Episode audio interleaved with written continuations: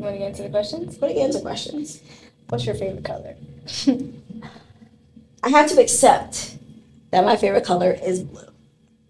What kind of blue though? Because Um, there's like a baby blue and then there's like I love royal blue. I love blue. Um, I'm very big on like the aquas, the turquoise, okay. like the mixture of the green. Okay. I've seen you traveled recently. Are you like big on traveling and like what's one of the your most favorited like trips you've been on or places you've been? I am big on traveling. Um, if you listen to the first episode, I tapped a lot into my spiritual side this past year, and I was actually reading more into my spirituality this morning. Um, Mhm. and I, I think is my um, it's called my destination number, which is a five, and it talks about why I. It talks about why I enjoy change, Mhm. why I love traveling, why I just love freedom. Okay. And that's always what I always wanted. Um, so definitely something that probably this information I'll probably share with you to kind of better understand like, Mhm. who you are and why you enjoy certain things. Before I couldn't tell you why, Right. but since kind of falling into alignment and understanding my soul purpose, because we Mhm. are soul before we are within the physical form, has allowed me to kind of connect the dots. So I would have definitely answered some of these questions a lot differently a year ago than I am today. And that's beautiful that you've grown like so much within the last year. Scary. Where are you from? I am from Hartford, Connecticut. Okay. Born and raised. Okay, so you've been here your whole life. Yeah, unfortunately. I do have plans to relocate. Uh, You know where you're just my soul tells me I belong in California, okay. but my family says no. so uh, we've been exploring um, Georgia. Me too. lot. We've been exploring Georgia. I'm gonna go down there to get my master's. Nice. I got Nice. three semesters left and then I'm out. Do it. Do it. Do it. And you ain't got no responsibilities. Mm-mm. But Chucky says, responsibilities. I always to listen. If you ain't got no kids, you ain't got nothing right, nothing to attach yourself to. Go. And I mean, even if you do, you can make it work.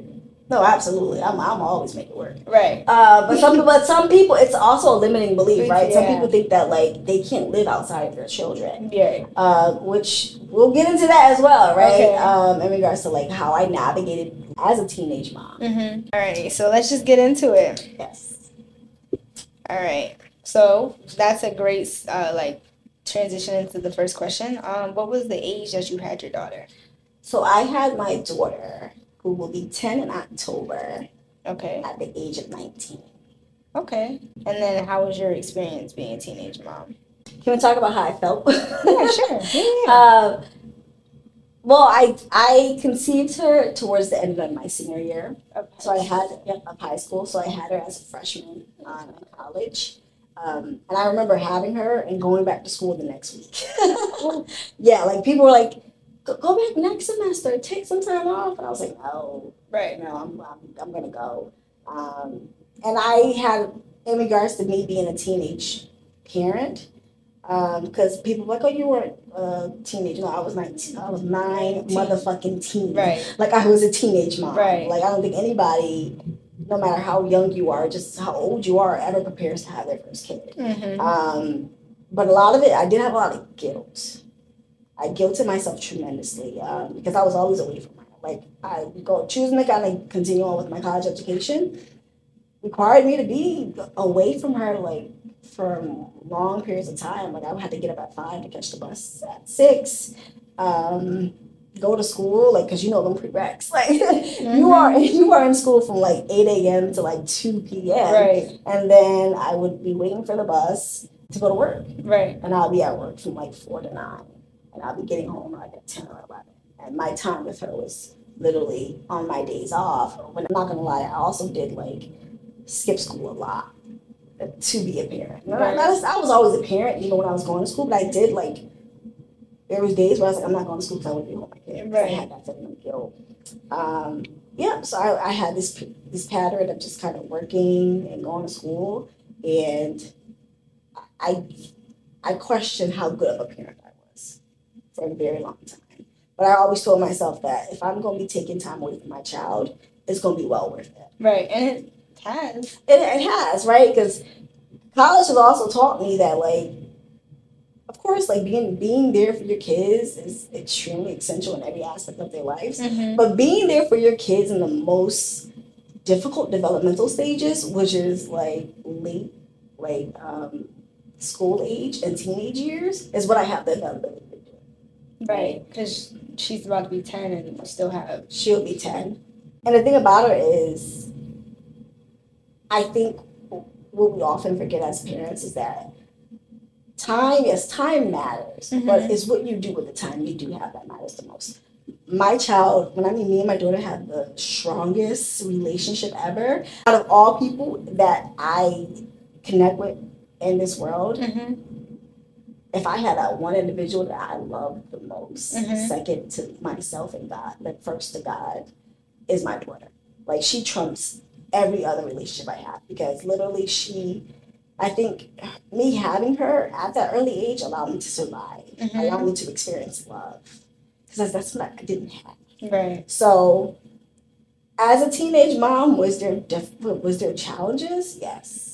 Course. But I saw the beauty, or I, I kind of saw what I didn't have that I Mhm. didn't know I needed the most. Um, and then, of course, as time progressed, that guilt allowed me to always make more conscious decisions. So I was like, all right, I'm going to get my license. Right. like, so when you get your license, you know you don't have to wake up so early so you can have time with her. Um, I decided to go and I, I got like, my first time I did income tax, I got like six G's back. Mm-hmm. And I was like, I saved it up and I saved it up for a car.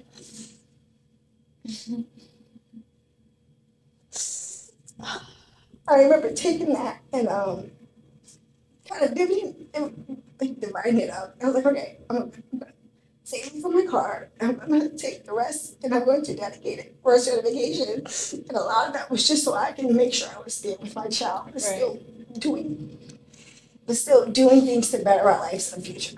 Uh, so I was always intentional. Um, I was I was never careless. Um, I did put her first. So during that time, it's like I was going to school, I was working, um, and any extra time I had, I had, I did it with her. Mm-hmm. My daughter has she is a very spoiled child. One thing I always did is every time I was away, I always make sure I bought her something bad. Mm-hmm. Um, so I realized that's an uh, unhealthy pattern that I set her up for. Um, because every time I leave, what you coming, what you coming back with? Um, Right. so now I'm trying to teach her that you don't need something every time I I leave. back, right? Um, but a lot of it was just like I I didn't allow the guilt of being a teenage mom to stop me because I always had that logic. I was like, yeah, it's hard now, Mm-hmm. but it's either you allow it to be hard now so better can be in the future Right. And kind of just took the losses. Took the losses with it.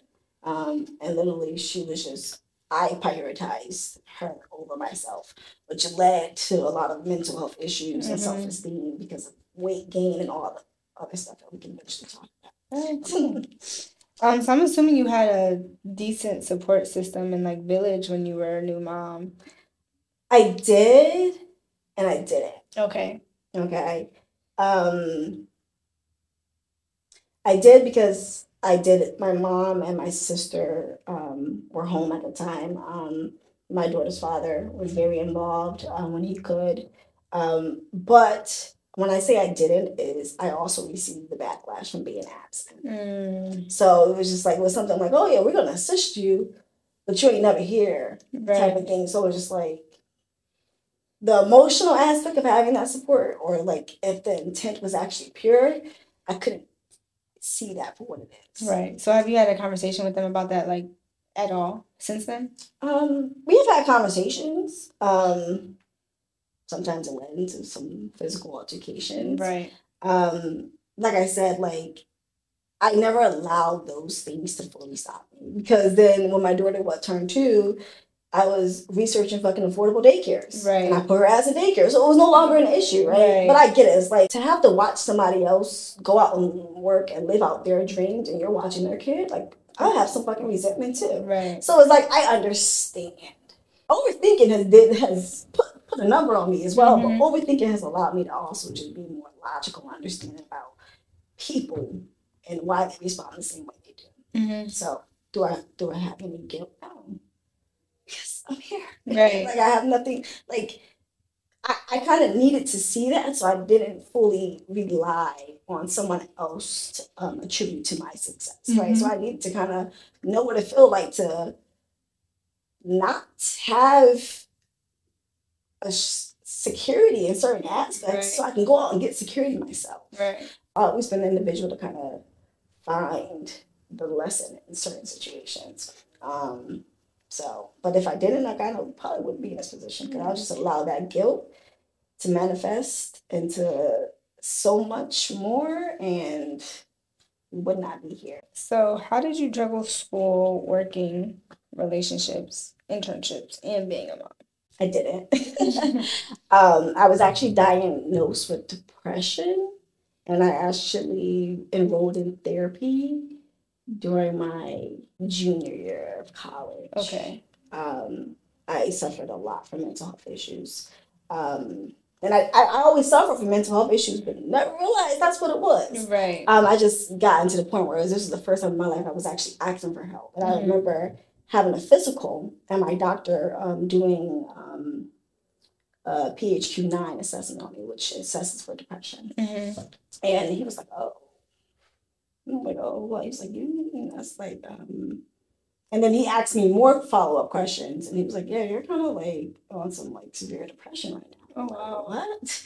And he was like, so uh, I kind of, I'm going, I'm, like, he asked, first he asked for my consent, but he was like, I'm, I'm concerned enough that I'm just going to submit your referral. Um, and it was actually with CHS on Albany Ave. Okay. So I was in the adolescence department and the behavioral health was downstairs. Um, and that's the first time I kind of like stepped into therapy. Right. I didn't have a social life. I didn't like a- social life, a social, uh, social life of my choosing. Right. Mhm. So I didn't really. I've never been the type of girl to have just a large amount of friends. I've always Right. had like two to three individuals I can count on. Um, but one thing about me is I, I got along well with most people that I interacted with. So there was a lot of friends that I was able to develop at work. Mhm. um, dating, I dated at that time. Like it was a shit show. Yeah. I wasn't with my daughter's father. Me, Mhm. and- me and that, that relationship ended prior to her turning one. Um, and then I was involved with um, my high school sweetheart for on and off for like eight years. hmm So I was involved with like one person, but that was just like a shit show. Right. Um, but for the most part, um, I didn't. I was very disciplined when it came to like dating or like uh, pursuing people. Um, I really and I did not until I started to like focus on myself. hmm Um, but yeah, for a long time, I did not have shit figured out. I was like a fucking zombie. I was just kind of like on autopilot. Going through just, just, day by just- day. and just doing it until like there was like little inclinations where somebody had to like throw a rope down and it was like, all right, you gotta there, you gotta get out of this tunnel, like, Right. um, and just being like having someone else take take concern in regards to like my physical, my mental presentation. Yeah, because Um, sometimes we don't see it for ourselves. mhm. And I remember seeing pictures of myself and I was like, that's me. Right. Like I didn't realize how big I got until someone else took a picture of me. Wow. And just kind of allowing yourself to see how like how much you can we can be oblivious and dismissive too when we're very low. hmm Um, and just having that doctor's visit and first of all I was already I was already overweight. Um, I was already dealing with all types of other health issues. right. Um, and for him to be like, oh yeah, and your mental health issue too. like I was like, oh, so something something got to get. Right. Well, it was worth it. It was worth it. It was worth it. Um, because it's like one, one thing about me is my problem solving abilities are superior. I, I know how to get myself out of something. I know how to like think completely differently when I'm in a, like a crunch for time or a difficult Mhm. situation. So I'm very thankful for a lot of my experiences. Well, so we're gonna move on to co-parenting and the pros and cons you've experienced co-parenting. Let's clarify. Co-parenting was nothing I, I'd never seen co-parenting. Okay. Like I, I was born and raised to a tribe of strong I hate to say strong because no, no, they don't need to be strong. They're Mhm. human. Um, I was raised around a lot of just women who were single moms. Okay. Like I come from a long list of just single, Right. single women. Um, so like co-parenting wasn't necessarily something that I knew existed. Right. Um, and I was actually forced to co-parent. I was actually forced to co-parenting because I was um, summoned to court. Oh Wow. by my child's, um, my, my daughter's father and his family to um, get his parental rights. That, that, that experience also allowed, made me fail out of college. So I, I, I almost fell out of college my freshman, well, my second year, because I did one year at community college and I did, and then my second year, I completely almost fell out because I was going through with court. I was battling issues with um, guilt, skipping classes because of the guilt and wanting to kind of be with my daughter. Um, so I kind of got under a 2.0 GPA and I was on academic probation. Wow. But no, I was forced into co-parenting. Um, I had to go to court and we had to go through the process of being um, of going of doing it jointly. So we had an arrangement where um, I had her on the weekdays and he had on the weekends, Okay. which also gave me balance. Right. right? So um, So how was that experience? it, the court process was a fucking nightmare. I would never do that shit again. You can have the kid at that point. um, the pros of it is you have that support. right. Um, do I hate the fact? Uh, did I hate the fact that I had to go through court at that process? Absolutely, Mhm. it took me away from so much. Right. Um, you ever been through court? That is a fucking nightmare. No, but I've seen it firsthand. it's a nightmare. It- I don't ever want to go through that, but it's uh, it was another wake up call that I needed in my life. Mm-hmm. Um, and the message is like to you, you don't have to go through shit by yourself. Right. Um, if you have if you have a support and you want you have people around you that want to support you, utilize them. Um, so it was it was a very hard pill to swallow because one, it was something it wasn't something I was used to. Two, it wasn't something I was will that I willfully wanted. Right. Um, and three, it was a lot of inconveniences it caused.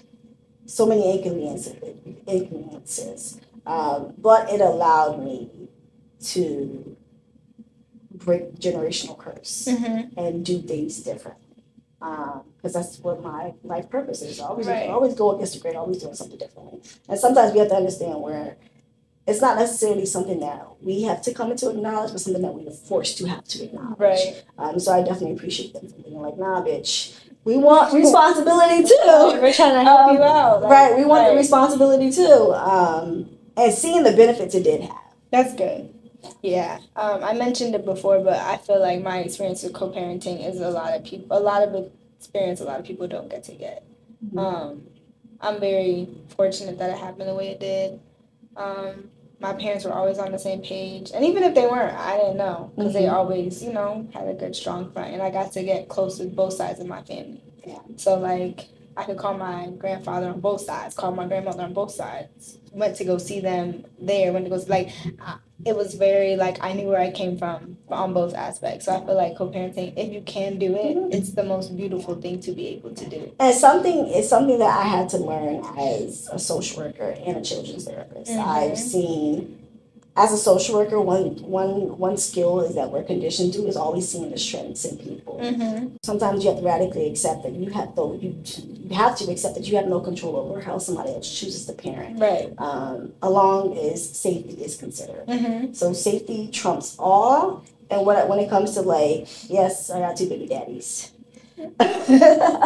um, and when it comes to us co-parenting, I, acknowledge their strengths Right. and I allow them to show up in their strengths because they're also two black men.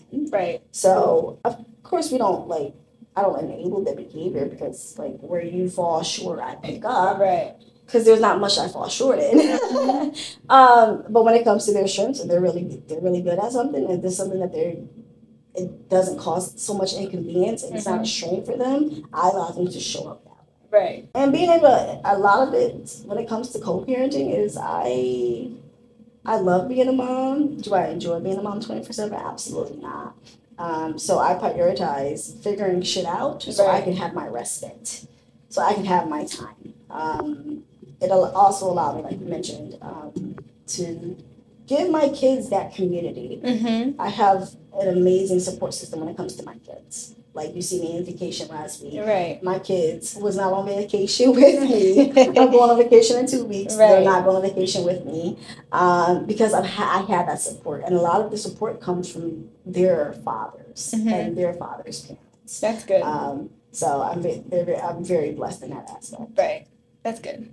Um, so, but it reminds me of like my situation and it's setting your children up for like like what you're instilling in them now like my parents had a set schedule. So like i was always responsible for like Dionna pack your bag. Like you're going to you know the day is coming for you to go to your other parent's house. And whatever i left at one parent's house i did without until i got to my other parent like until i got until i went back. So like i'm very like organized now.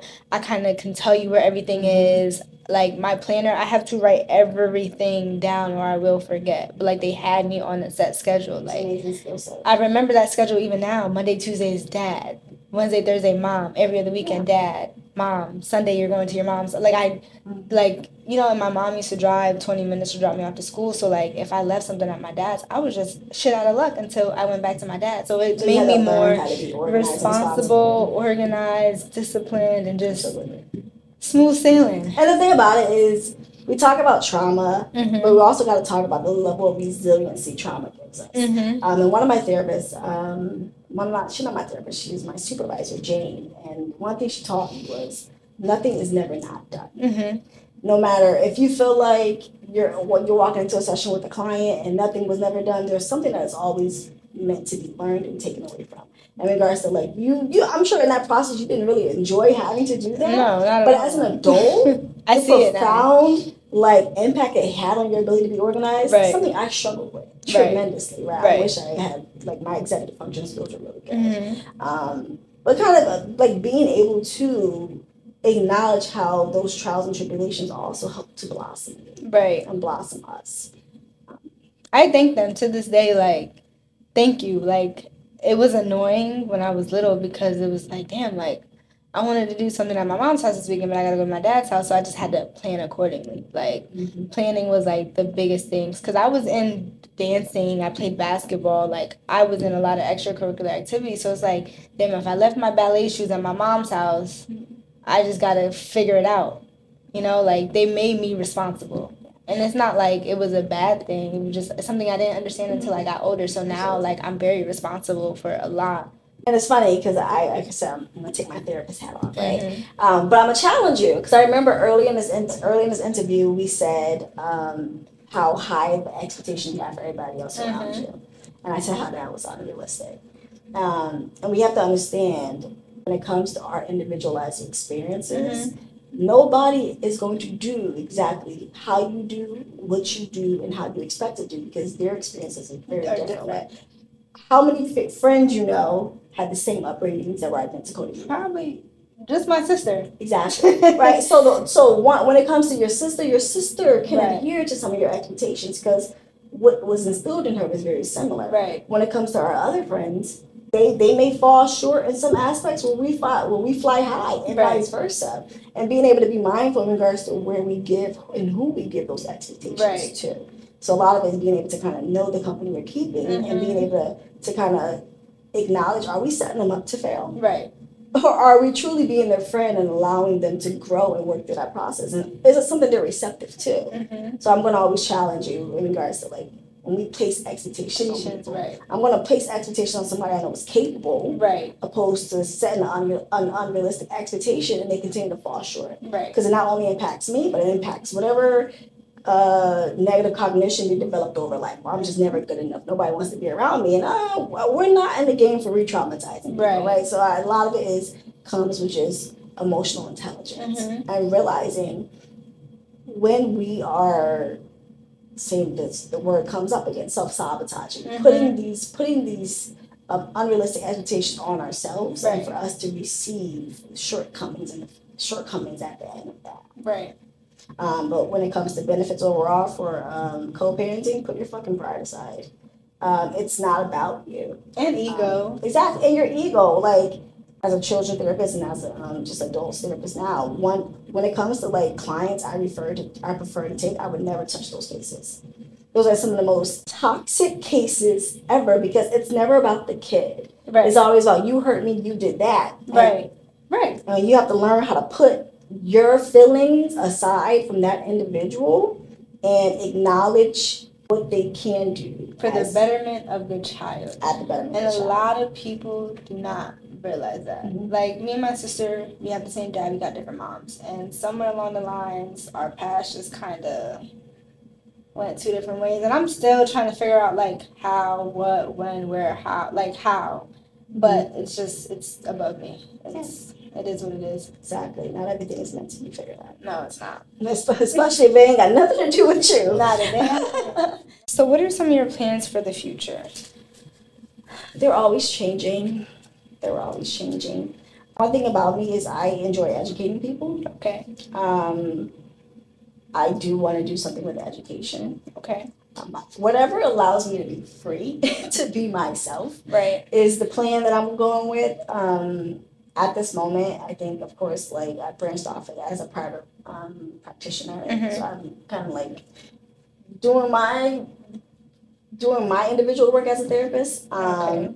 Exploring ways to kind of put myself out there, um, like podcasting. I do want to be an author. Okay.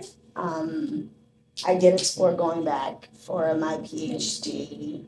Um, I don't think that's something that I need to do. right Yeah, you now. don't. Um, no, and I have a lot of like a lot of my um, clients are in grad school and in their doctoral programs, and I'm like, you guys are helping me. 'Cause I ain't doing that to myself. Mm-mm. Um, um, honestly, wherever where, wherever the opportunities take me, Right. Just continue to put myself out there, continue to put my story out there, continue to allow other people to put their stories out there, and wherever that goes. Um, I do have a life path number of eleven. Okay. Are you familiar with life path numbers? No. Okay, we'll we'll Google it. We'll re- do the calculation. We're gonna be spending a lot of time together. So. Yeah, we will, right? um, my life path number is 11, um, and. I am meant to be a leader. I'm meant to be an educator. I'm meant to kind of um, go against the grain to inspire and assist other people kind of becoming the their who they're supposed to be. right. Um, and that's when I when I speak in episode one in regards to my alignment, like Mhm. right where I need to be. I don't want to put any other expectations on myself. I'm kind of just going with it, and if I enjoy it, that's what that's what we're doing. And I feel like a lot of people put expectations on themselves when they really don't necessarily have to. Like you just gotta kind of take things day by day. Mhm. I've learned that. But putting expectation on myself saves me. That too. I think there's a couple questions in there in regards to like talking about like my depression and Mm-hmm. what kind of keeps me going. Mm-hmm. Having like having high expectations for myself Mm-hmm. saves me. Like Right. it sa- like it saved me in regards to like not giving up. Right. Um, I dealt with severe postpartum depression. Um, Was that the first time or both times? No, I did. So I did not get a chance to experience postpartum with my daughter Okay. because I was 19 and I never had the opportunity to sit down. Okay. So you were just So I was just going, going, going, right. going. Um, but with my son, it's funny because I always say like depression is a luxury, Mm. and people be like, "What the fuck does that mean?" yeah, that And just so caught me off listen. So the thing about it. it, okay. So the thing about it is, depression is a luxury in today's age because most times if you if you don't have a, a like safety or security, Mhm. you're forced to be productive. You're forced to go, go, go, go. So most times people have to work multiple jobs, don't really get the opportunity to sit down in silence. That's like Right. my problem right now. Exactly right. You don't really, you don't really get the time. You don't really have the opportunity. You don't I- give yourself the opportunity. I think I do it to myself though. I don't It's, it's avoidance. It's avoidance. Yeah, definitely. That's one of my like uh negative traits, I guess. I We all got. I don't like to sit with anything. That's your way of yourself. That's your way of your body and your brain keeps you safe, right? Yeah. There's um, trauma responses, Mhm. right? Um, with the four of them. So most times when it comes to like depression, it's often have to give you also have to give yourself the opportunity to be depressed. Right. And a lot of that is in times of isolation. Mm-hmm. right? Times where you can be low. So when when I was 19 compared to when I was 27, at 27 I was very established. Right. I had my house. I didn't have to live paycheck to paycheck. I was saving. Right. Like I was doing a lot of things, and I just it was times where I was just alone with Mhm. my son. And my postpartum didn't look like me wanting to harm my son, but me wanting to harm my like not wanting to harm my son, but me wanting to harm myself Right. because it's like I did a lot. And when I mean like I did a lot, like I accomplished a lot of goals. Mm-hmm. I finally was comfortable in my body Mm-hmm. and I didn't have any ounce of time to give back to myself. Right, right, I had to give it to him Mm-hmm. and I suffered tremendously because I was low. Mm-hmm. Every, and, but everything else was taken care of. Right. Everything was taken care of. And it was just those times where I remember like being home at night with him, and most times Jordan can tell you when I am having like a depressive episode where I'm going on a tangent is most times at night. Okay. When I'm just sitting there and I just realized I wasted my entire day. Me too. I didn't eat. I didn't brush my teeth. I didn't Mhm. shower. I didn't do nothing I wanted to do for myself. Right. And that would drive me Crazy. crazy. hmm Um, so definitely that was the first time where I actually explored um, psychotropic medications. Okay. So as a therapist, um, I did try antidepressants earlier, but uh, you know, one thing is us is we want a quick quick pill. Quick It's, it takes time for antidepressants to kick in, um, but during that, like after I had my son, it was the most scariest part in my life. It was very scary because I was just like, just fleeing thoughts of just Right. just wanting to die, wanting to die, wanting Right. to die. I remember somebody telling me, "Oh, I remember like you was going off of social media for a long period of time, and you came back and you leveled up." And I was like, I wasn't going from social media because I wanted to level. I wanted to die. Right. You were going through And it. I was I wanted to die. And when I talk about high expectations, I think during that time, the only thing that kind of kept me alive was my children and knowing that my clients needed me, Right. knowing that people Needed show you. up Right. to see me. So when it comes to like my high expectations, it, it made me difficult, like internally for myself, but Mhm. externally, that's what keeps me going. Okay. Ready for the next question? Yeah, Are you sure? I think so. Okay. All right. So, why did you make the decision to leave your most recent relationship when the guy was your best friend? Okay. I hear that question, and I don't know if they actually heard the first episode.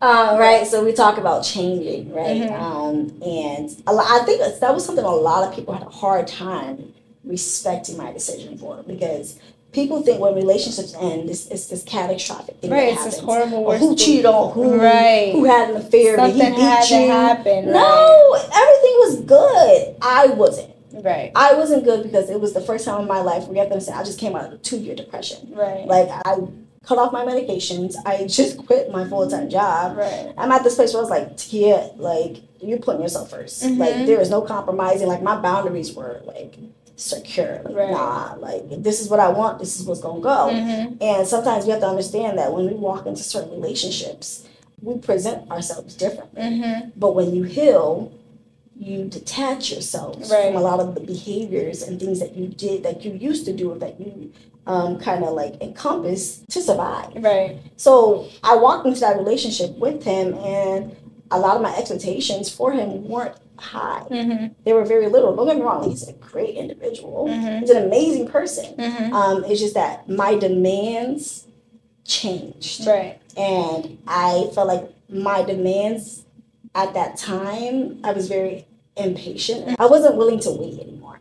So it's like I, I set the tone, and I know it takes time for people to match the tone, but Mhm. it's just like I don't want to wait no more. Right. Because if I wait, now I'm enabling me continuing to self neglect myself. Right. Right. So it's just like I remember us having a conversation and I was like, I want you at my table. I don't know how that's going to look, but at this time, my priority is me. I'm not neglecting myself anymore. Right. And something he couldn't understand. Mhm. Right. Something I couldn't understand either, but I knew at the end of the day, I wasn't going to do the same shit to he did before. Mhm. It was my it was it's my time to make myself happy. Right. Um, and when we speak about him being my best friend, like he's the one behind the camera right now, right? so it's just like it's nothing wrong with being okay to acknowledge that there are certain places and people that no longer serve you because you're at a different Good place in place your in life. Yeah.